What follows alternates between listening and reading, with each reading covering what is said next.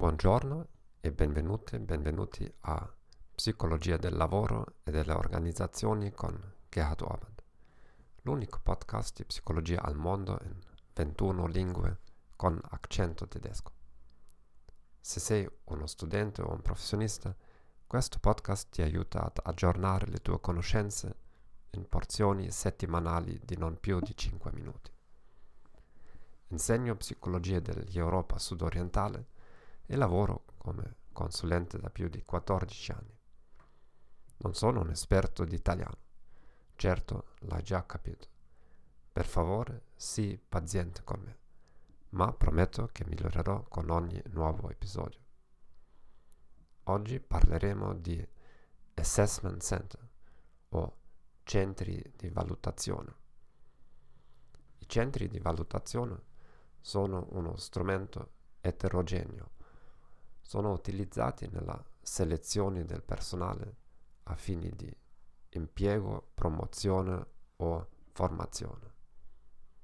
In origine sono stati sviluppati per l'esercito tedesco. Oggi sono un metodo popolare anche nel settore privato, soprattutto nelle grandi aziende e organizzazioni. Se sei un candidato per una posizione dirigenziale, riceverai un invito a partecipare all'assessment center per uno o due giorni, spesso in un hotel o in un centro congressi. Insieme ad altri candidati sarai testato in una varietà di compiti.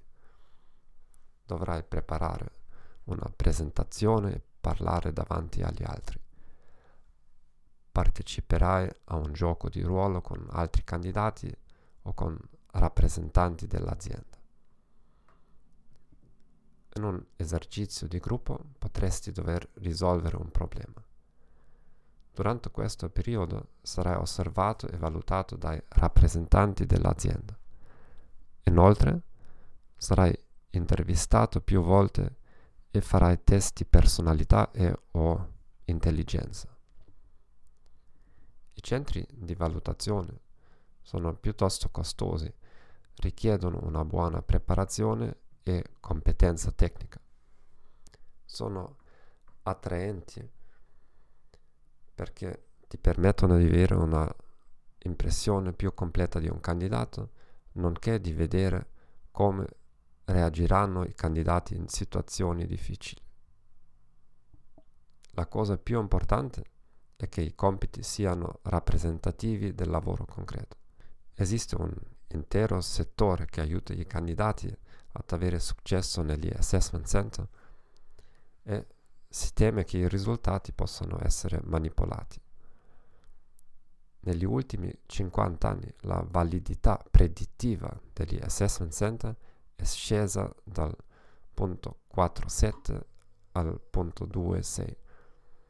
Ciò può essere dovuto al fatto che un numero crescente di essi è organizzato da non specialisti. Quali sono le tue esperienze con i centri di valutazione? Mandami un messaggio.